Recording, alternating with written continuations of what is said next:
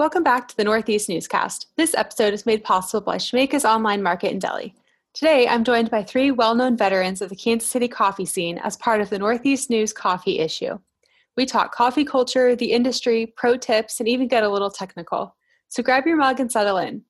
Welcome, you guys. Thanks so much for joining me. Thank you. Thanks. Yeah, it's good to be here.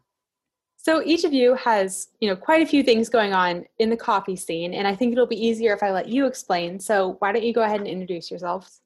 I'm Marty Rowe. We own a service company. We work on coffee equipment. We install coffee equipment. Basically, if if coffee touches it, we we do too. Keep it running, uh, keep it shined up, uh, make things percolate in the coffee scene. We also own a uh, training facility right now has been a little furloughed uh, due to COVID, but um, difficult to do the uh, face-to-face training. Um, but we're looking forward to uh, having that relaunch once things settle down. Yeah, and hopefully that'll be sooner rather than later. Absolutely. My name is Kate Blackman, and uh, I'm currently the operations manager for Roast Ratings, which is uh, we evaluate coffees the same way that you would drink them at home. Um, so that's that's a really fun job. And then I also am working independently as a coffee consultant and trainer. And you live in the Northeast, right? I do. All yeah, just right around the corner. That's awesome. What about you, Ben? My name is Ben Helt, and I work for the Specialty Coffee Association, an international trade organization that's uh, about promoting a more sustainable specialty coffee industry in that organization, we have a skills based or a set of skills based certificate education programs, which are delivered around the world by close to 2,000 authorized trainers. Marty Rowe is one of them. And uh, I run that program. So I work with coffee trainers around the world to deliver this product. My connection to the Kansas City coffee scene is uh, for a while we had a cafe and roasting company in Raytown called Benetti's Coffee. So okay. that's my connection to the Kansas City coffee scene and where I got to know these two awesome people that are on the call. I also want to say those are probably the most edited and understated introductions of the background of Marty and Kate. That knowing everything that they've done in coffee uh, beyond Kansas City is impressive. And hopefully we'll hear a little bit more about that as we have our discussion today. Yeah, they need to brag on themselves a little more, I think. not, I will. Yeah. so this might be an easy question for you, but maybe not. Uh, what's your favorite way to prepare coffee? If you were just wake up on a Saturday morning, you have nowhere to be, what would you choose? Black coffee is my favorite. Um, I do like it brewed well, so I will use any matter of different pour over devices at home. Um, my favorites, like the three that I kind of cycle through the most, are the Hario V60, the Origami Dripper, and the Bee House Dripper. During the week at our house, getting the kids ready, uh, for me, it's the Bonavita brewer. That's that's where we make the the standard pot of coffee in the morning, uh, and does an excellent job. And then uh, either on the weekends or for the second round for me, I'm usually a Hario V60 or a Chemex uh, brewer. I like the filter material that you use in a Chemex. I like that that thick paper. Sure. My favorite is any way anyone wants to make it for me. That's, that, that somehow or another that just tastes better when someone makes it for you. Um, if it's if it's up to me, and there for a little while when we first shut down for COVID, um, I was making my own coffee every morning, and so I I did get into a routine. Ben mentioned the Bonavita drip coffee maker. They also make a pour over device which kind of steeps your coffee and then you release it out of that steeping soup, if you will, of coffee and water down into the cup. and so it, it's a it's a very forgiving uh, pour over device. It's easy to use. And one little trick that I have learned to do with that that actually does help my coffee proficiency anyway, what ends up in the cup is once I brew it, I add a little bit, of, about 10% of hot water directly into the cup that didn't go through the coffee. They call that bypass. And that with that method and the, the coffee to water ratio that I've been using, that, that little trick at the end, which is very, very simple, uh, really opens up and makes the coffee um, taste better. Well, after years of using a Keurig in college, you know, in my dorm, I finally got into, I worked in a cafe and I gained a whole lot of appreciation, maybe not as much knowledge as I would have hoped. Um, so I use a French press every morning and just learning the technique has made me appreciate coffee so much more. And then even beyond that, there's so much science that goes into it and technique and everything. So that's what I'm hoping you can share, um, you know, with our audience today. Maybe if we start by explaining how you all got into coffee to begin with.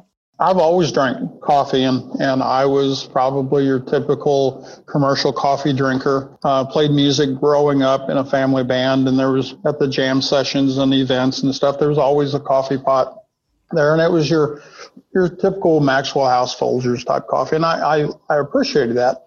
But in I guess it was around 98, 99, 1999, we discovered one of the local roasters, the Roasterie you may have heard of them.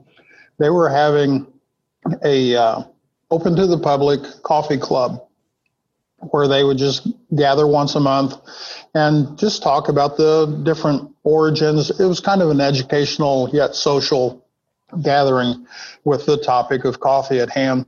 And that really opened my eyes that it's not just coffee anymore, um, that there was a whole lot more to it.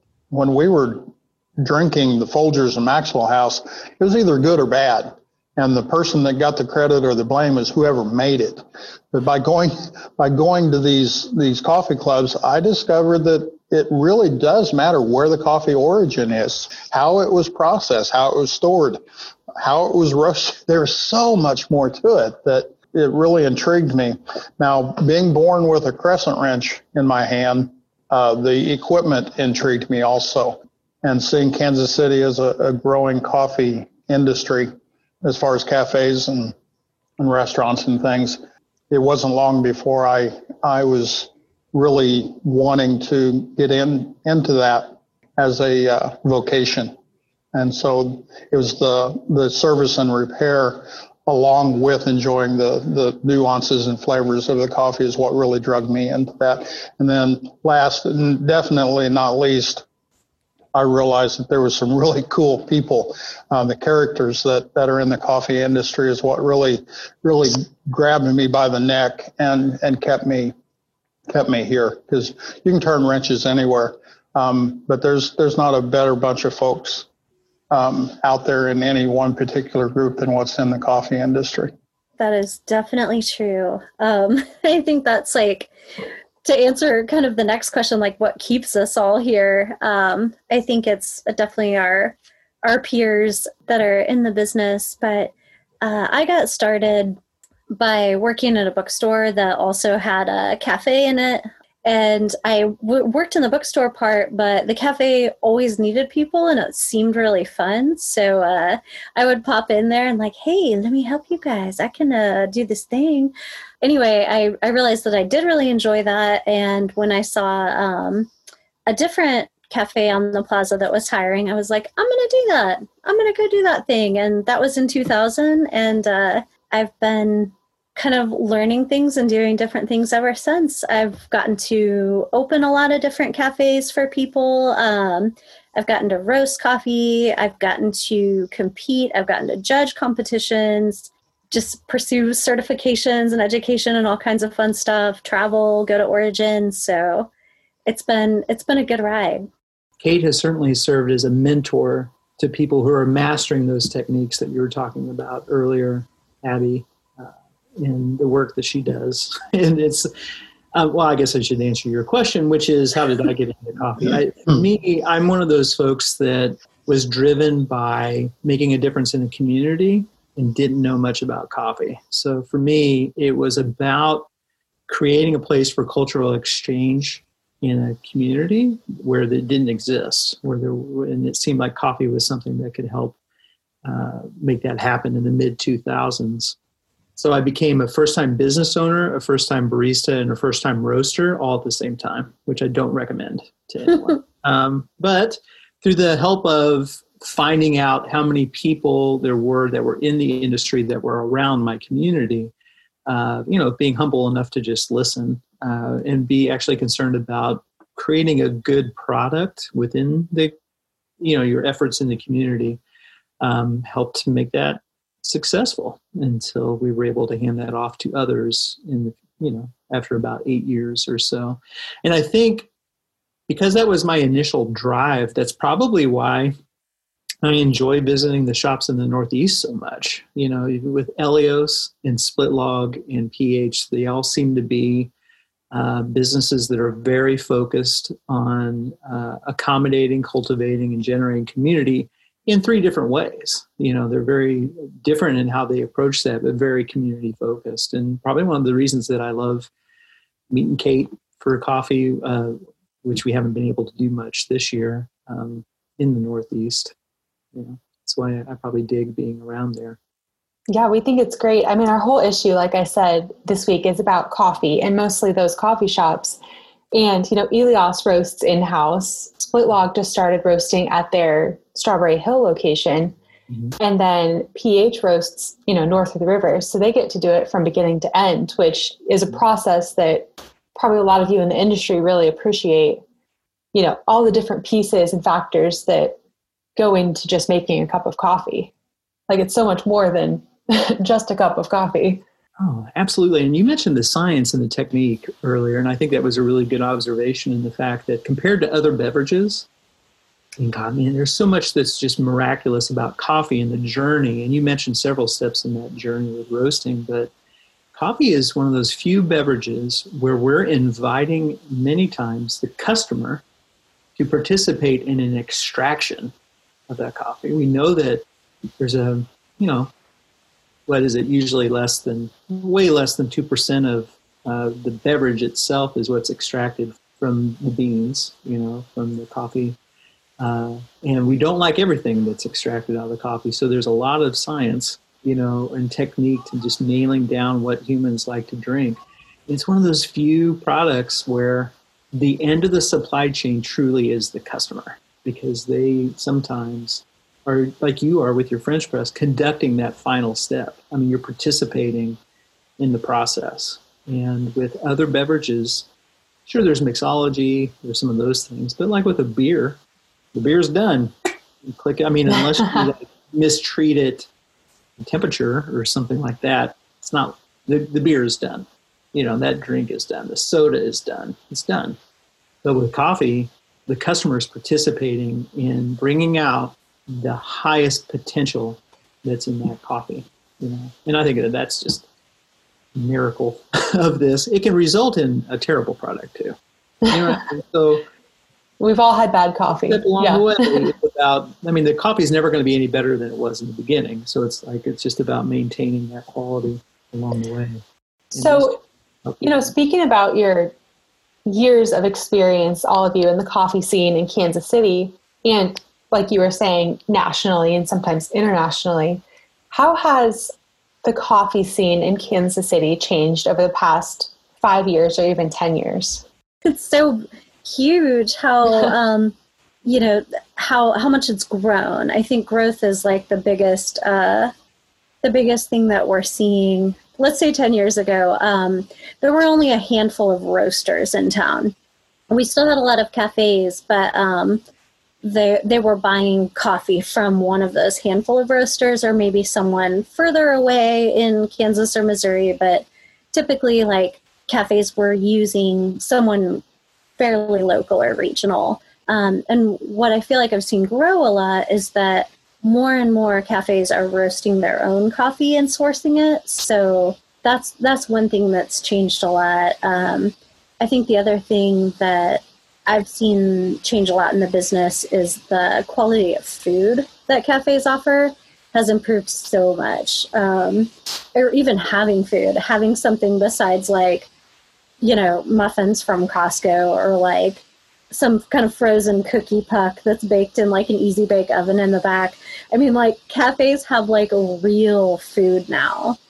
Um, so I feel like that's those are a couple of the bigger changes. Um, sure, in the last more of like an experience to go visit. Yeah, Yeah, and in the last 10 years, um, manual brews are, it feels like they've been around forever, but they really haven't. Like 10 years ago, if you could get a French press in a coffee shop, that was about as cutting edge as it got. You know, and now like it's hard to get a drip coffee sometimes because it's like everyone just has all these different pour over devices and stuff. So I feel like that's um, that's really coffee by the cup and being able to pick the origin and you know select all of these details as a consumer has really happened in the last 10 years too. And do you think you know that has anything to do with the internet and kind of the social media culture around it? I am sure that has a lot to do with it. Um, it's hard to even like parse back what luckily we were all around before that but it's it's really hard to remember like what things were like before instagram and like you know coffee being uh being really played out over over social media yeah and marty since you you're the one working on the machines in a lot of these shops around town you know how have those changed over the years? And are people getting more specific with the type of machinery they like to use? Uh, they have. They've gotten, I think, I agree with Kate in the fact that things have grown not just in numbers, but part of what has driven the technology that, that I deal with is that the customers have gotten a lot more knowledgeable, making it not more difficult, but maybe more fun um, for the, the coffee purveyor to meet those needs um, because the day of, of the customer being satisfied with that, that commercial coffee, there that's gone. You know, if you're going into a coffee shop, you're expecting a certain quality product, not just in the coffee, but in the syrups. Back when we first got into it, there's a ton, a huge market in the pre-made syrups. Now they're still there, but there's a huge amount of shops that are making their own flavorings that, that uh, augment the, the coffee offerings. And it's just quality going up, quality going up. And so I think it was a natural thing for the equipment to follow suit with that, to be able to offer uh, a, a, better steamed milk per se. And so instead of just heating up the milk like we used to do, now there's a certain texture that we're shooting for. And so it goes along with the skill set that the barista would have to have to be able to do that, but to have the right tool to be able to do that helps them tremendously. So we do see that. Something that has happened most recent, and mainly because of, of COVID, um, is the uh, implement, implementation, it's a big word for me, or the utilization of more automated machines. And where, where that is um, mostly being put at right now is in drive-throughs. Drive-throughs are very, very popular right now. The hands-on show isn't quite necessary as it might need to be in a sit down. You want to see that craftsmanship from that barista. But if you're in your car and you're going to work or you're just driving through um, for your midday coffee libation, um, you don't you don't need that, but you want a good high quality. Well, the super automatic or the more automated machines that have come along, they they have stepped up. They're putting out a product that that is very consistent, um, very high quality you know, of course, we have to step up our game in learning that technology and what's there and what it takes to keep those running. It's time to take a break to thank our sponsors. Shemeka's online market in Deli, offering catering and nationwide shipping at shemekasonline.com. Find their new deli at 16th and Swift in North Kansas City. Shemeka's, where customers become friends and friends become family. And now back to the newscast. And Ben, I mean, you work with an organization that focuses on specialty coffee you know how has that evolved over these past few years? Kate and marty covered so much there that i agree with and, and covered a lot of that. And um, then i think what i'd love to add to that is just what i've seen in kansas city as far as it becoming even more of what i would consider a, a great coffee city. And by that I mean like there's a few things that I, I think of when I think of a place being a great coffee city or an area. And one is just having a really good retail presence, right? And I think it's when we think about great coffee places, we think about the retail engagement of that. And Kansas City has great retail outlets for just what you would consider the locals, where the locals feel comfortable and the locals uh, grab a high quality product. But there's also enough in our retail environment to keep any coffee tourist that shows up in our area engaged. They're going to have retail experiences that match all sorts of other cities in our country and around the world. Shoot, just even in the Northeast, like they could come and experience three very different um, coffee experiences just right there. And so when you expand that out, we have some world class retail here. But really, I, another thing that I think makes a really awesome coffee city is not just its width in retail, but its depth in the supply chain. We have premier service providers of equipment based here in Kansas City that serve the entire Midwest. We have folks like Kate, chair of our national competition for brewing coffee for US Brewers Cup. I mean, she is a mentor for people across the way. We have uh, a world barista champion from this area, now lives in Australia. We have, um, you know, top tier consultants who are based out of here. We have uh, very active green coffee importers uh, who are storing coffee here. And so, like having that depth of influence in the supply chain based here in Kansas City, I think that's just awesome. And that's something that a consumer would probably never see. They would never get to see how deep uh, the Kansas City influence on coffee goes.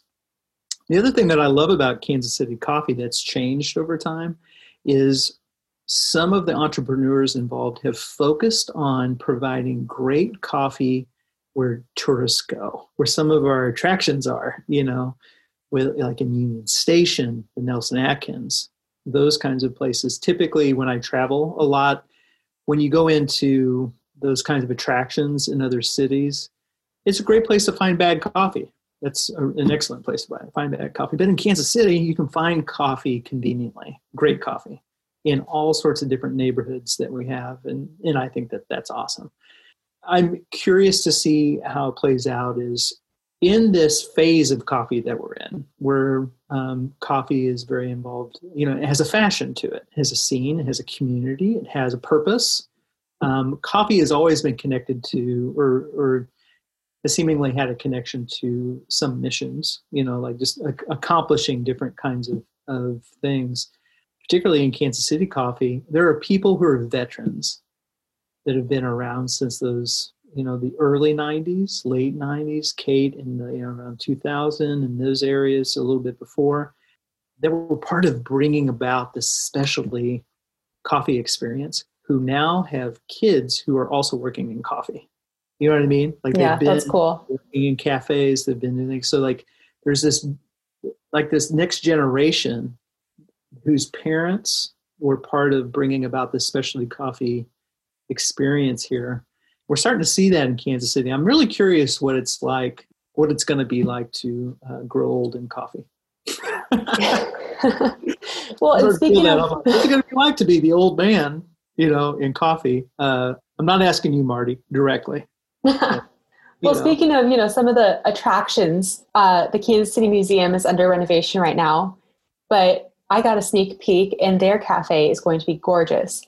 I don't believe anybody's, you know, been chosen to run it yet, but whatever is there, I'm sure is going to be great.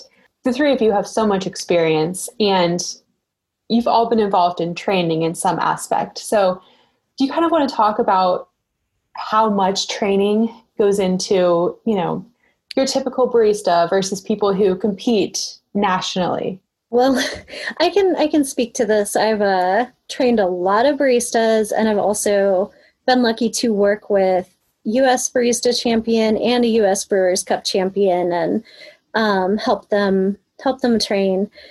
It is very different um, when you're training as a barista for a cafe.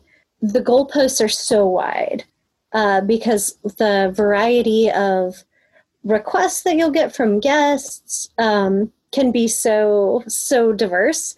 Um, so training for a cafe, you're probably looking at about a two week um, commitment of like training shifts where you focus on different things different days. And that'll get you ready to like you're learning all the time. Like you know you'll you'll continue to learn. If i go on bar next week i'll learn something you know so it kind of never ends. But um, in terms of training for competition there's there's a very specific set of rules for these competitions. Um, so and there's a score sheet. You cannot win by getting points that don't exist. So training for competition is all about how many points can I get on the score sheet and how can I how can I understand the way that it's judged, the way that the score sheet works, and uh, but you're working within a very strict framework when you're training for one of those kind of competitions. The attention to detail and the coffee that you source is very, very different than a retail experience. So they're they're definitely like different animals. But I would say like what the the variety of things that you can experience when you're working as a barista in a cafe it's so infinite like anything can happen in a cafe so training for that is is a little more uh it's you you have to be very adaptable and so marty uh you with workbench you do all sorts of training you know whether that's for servicing machines. Do you want to talk about some of those classes? Now when um, workbench was first uh, opened, we we did a lot what uh, Kate was referring to as far as the skill sets that it would take to operate and run a, a, a successful cafe, barista skills, roasting skills, things like that. Now we are steering away from that just business wise and getting more um, focused on just the technical side of it, and just wanting to meet the needs of the market um, that's out there. Um, but she brings up a really good point that we we also um, had to be cognizant of is that the coffee industry is ever evolving. Um, and that's that's part of what makes it so so alive is that we we don't even tamp today. You know, the process of tamping, you see baristas do that. The process of tamping, we don't tamp like we tamped five years ago. Um, definitely not 10 or 15 years ago. Um, so these these processes and and what is thought of as best practice today um, varies. So you have to stay stay on top of it, and you have to stay current, and you have to be willing to to learn along the way and uh, cohabitate and collaborate to be able to do that. But yeah, technically, um, on the uh, the technician side of it, it's the same thing. The uh, the manufacturers hats off to them. They are developing equipment all the time that do it a little better, do it a little different. Uh, always striving for temperature stability or flow stability, something that either makes the product more consistent or better, or makes it easier for the barista. As an example, there was a uh, uh, a concern about baristas getting carpal tunnel from the repetitive action of putting the portafilter in in the machine over and over all day. Well, there's manufacturers out there that are developing equipment that receives that portafilter in a different manner and they put that stress on the machine not the wrist of the of the barista well that comes with technology that we have to learn about being involved with uh, with the manufacturers and and taking opportunities to uh, to get training and share knowledge at different events is is is very important. And and I've always personally I've always been a uh, teach a person how to fish kind of approach. As much as I enjoy learning, I absolutely enjoy sharing what I've learned. It's like, hey, looky what I found, which makes it makes it fun for me to uh, to have a training facility. It works out really well. Yeah, that's great. So, you know, speaking of some of those things, what's the balance in Kansas City between competition and collaboration? That is definitely one of the things that drew me into the coffee scene. Um, and then I learned once we we got so deep, uh, well beyond knee deep, uh, in the coffee scene, we started going to events around the country. There's definitely pockets around the country that that tend to collaborate a bit, and that they are a coffee friendly competition. But I'll go out on a limb and say I don't know of any market that has that willingness to share the coffee knowledge, the coffee excitement, the coffee culture, the coffee family, however you want to say it. I don't think Kansas City's got a rival in that. I I don't know what has driven that, uh, whether it's some Midwest hospitality, but the coffee scene in the Kansas City and surrounding metro areas, you can go out and ask any new coffee shop owners, and they repetitively they they're always telling me how willing another shop or a roaster is is there to share information with them. Kate, have you found the same thing to be true? I really have. Um, it's like Marty said, some friendly competition, of course. Like you know, you're everyone's trying to pay their own bills, but there's there's a lot of space for coffee in Kansas City, and people are really supportive and collaborative. Both, um, you know, the barista community as well as like uh, between all the different arms that we have of like having importers, having service companies, having roasters, having cafes, having bakeries. Like there's really a lot of uh, a lot of sharing of information and resources, and it feels like there's enough room for everyone to kind of do their own thing and have have their own unique spin on it.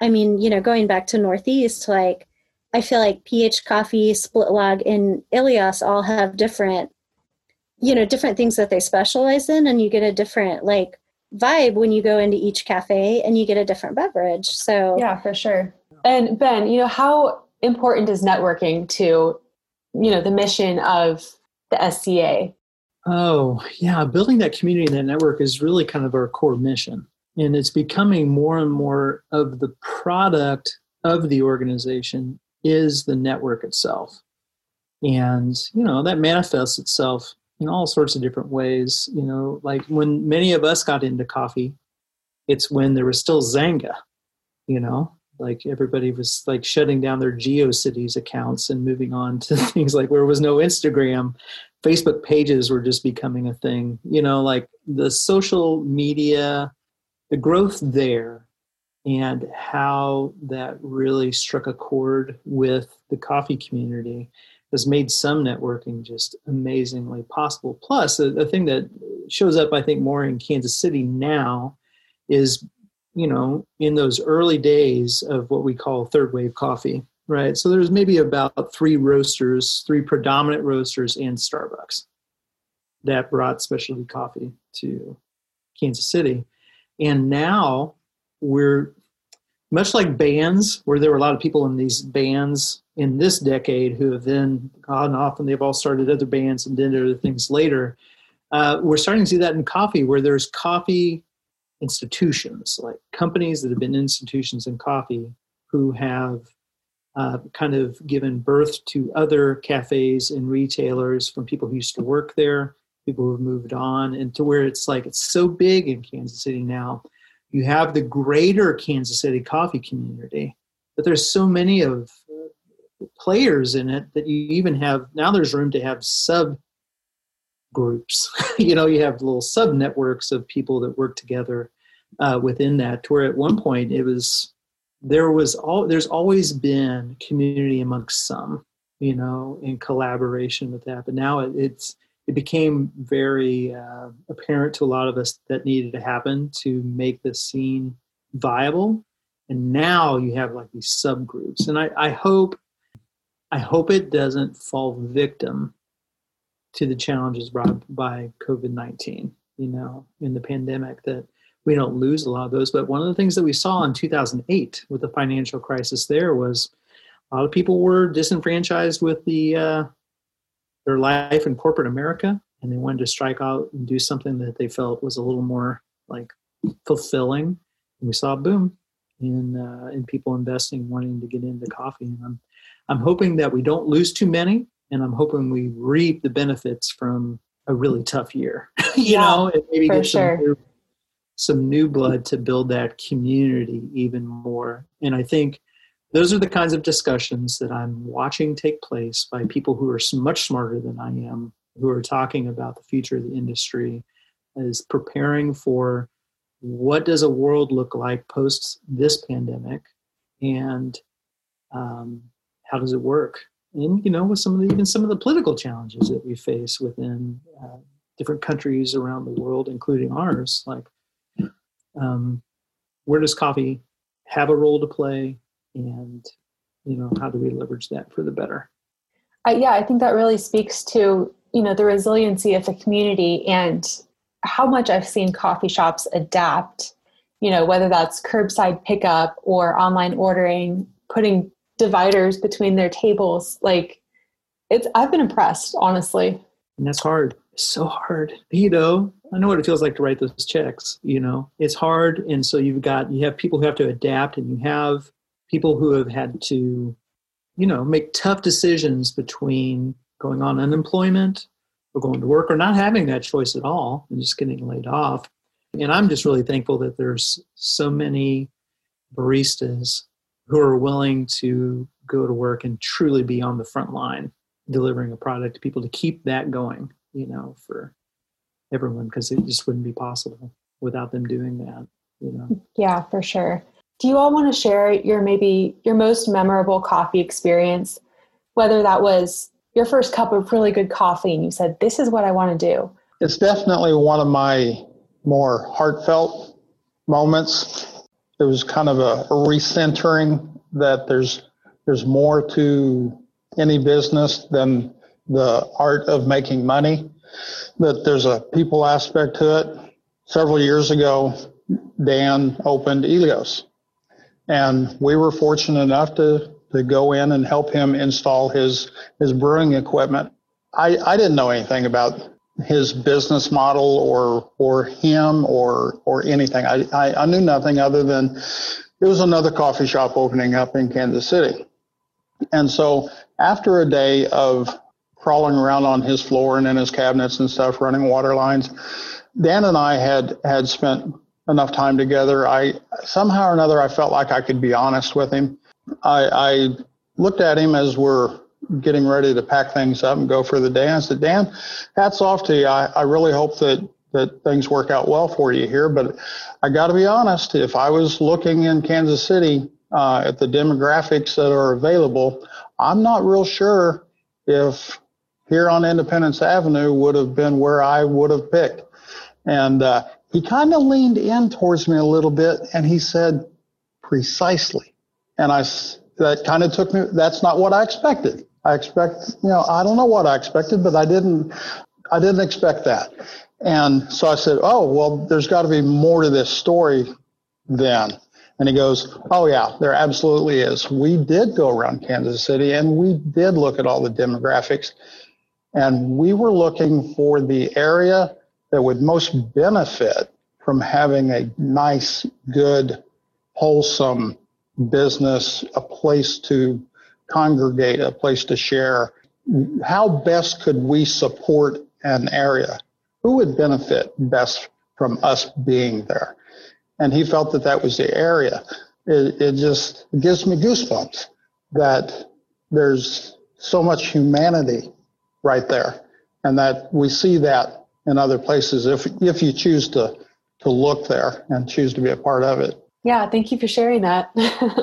I have so many amazing memories with coffee um, and the people that I've gotten to interact with and work with and learn from and serve. But um, in 2018, Kansas City hosted the United States Barista Championship and the United States Brewers Cup Championship.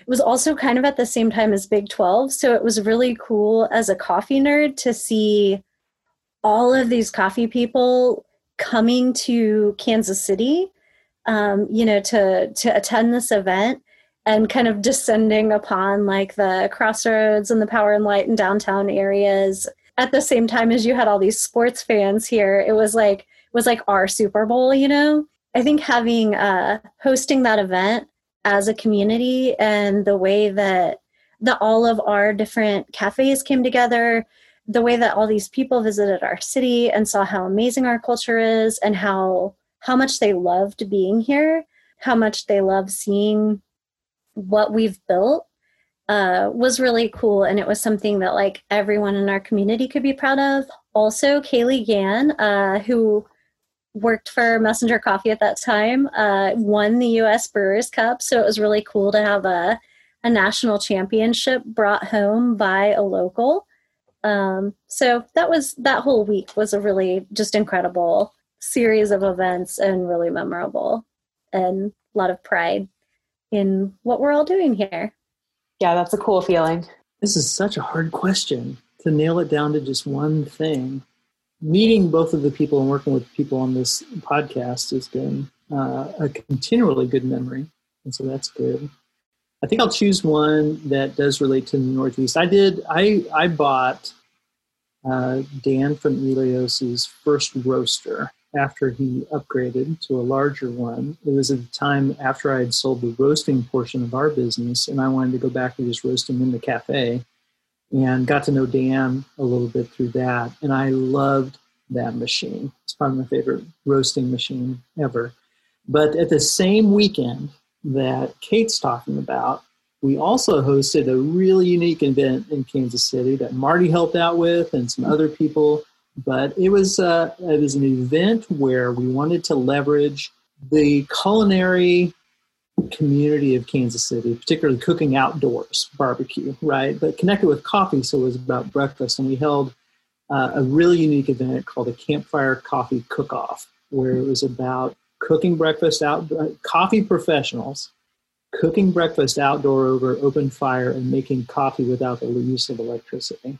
And it was so awesome to have some competitors from all around the country uh, but particularly just uh, you know around the Kansas City area come together and enjoy cooking breakfast. But that was held at Split Log. Now it was at their Strawberry Hill location, but I thought I would pick one that uh, involved one of the Northeast, you know one of the Northeast shops, and uh, that that was so much fun to watch people get together and just share the joy of cooking along with coffee in just a real fun environment. That, that was a good time. And I'm looking forward to COVID being gone so that we can bring that back to Kansas City somewhere.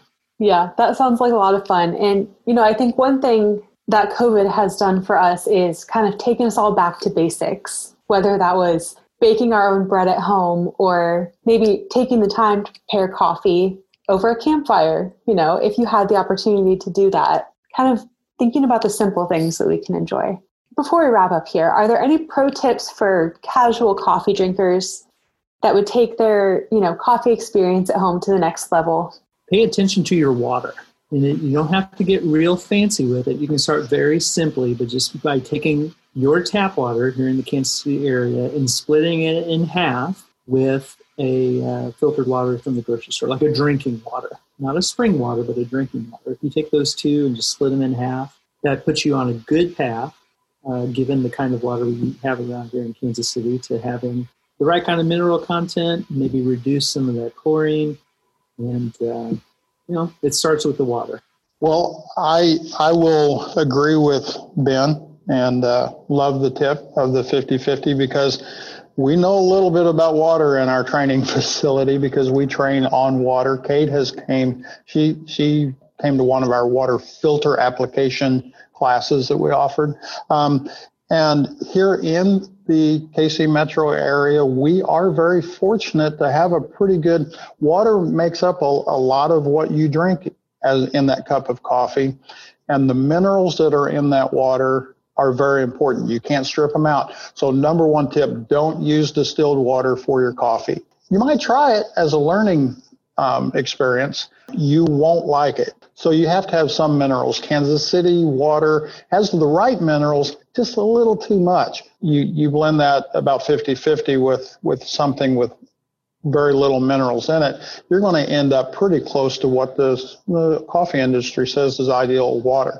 But I also recommend uh, utilize your resources. Um, when you go to a coffee shop and you you have a cup of coffee that's memorable, that's that you enjoy, chat with that barista, chat with them, find out what is it that about that coffee is is it the processing? Is it the roasting? Is it what what is developing that particular product that, that you like there's a lot of aspects of, of it and i guarantee you they are willing to share sometimes you can't shut them off Kansas City is a not only has pretty good water, but they've got world class coffee knowledgeable people. True. People are people are the best resource.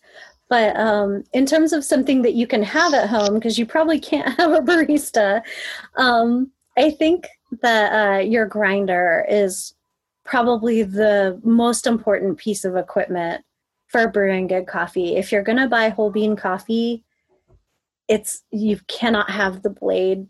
You can't have it. It doesn't work well. It's not a good grinder. So take a step up above that, get yourself a burr grinder, and you'll notice like the biggest quality improvement. It's within reach expense wise, where like a home espresso machine, some of those are not within reach at all. If you go out for coffee, you can afford to buy a really good grinder at home. Well said. Yeah, get what you pay for. and that was Kate Blackman, Marty Rowe, and Ben Helt. Thanks so much for joining us for the Northeast News Coffee Week. Thank you for having us. Yeah, yeah absolutely. Thank you so much. Thank you. We appreciate it. This episode was made possible by Shemeka's Online Market in Deli. Thanks for listening to the Northeast Newscast.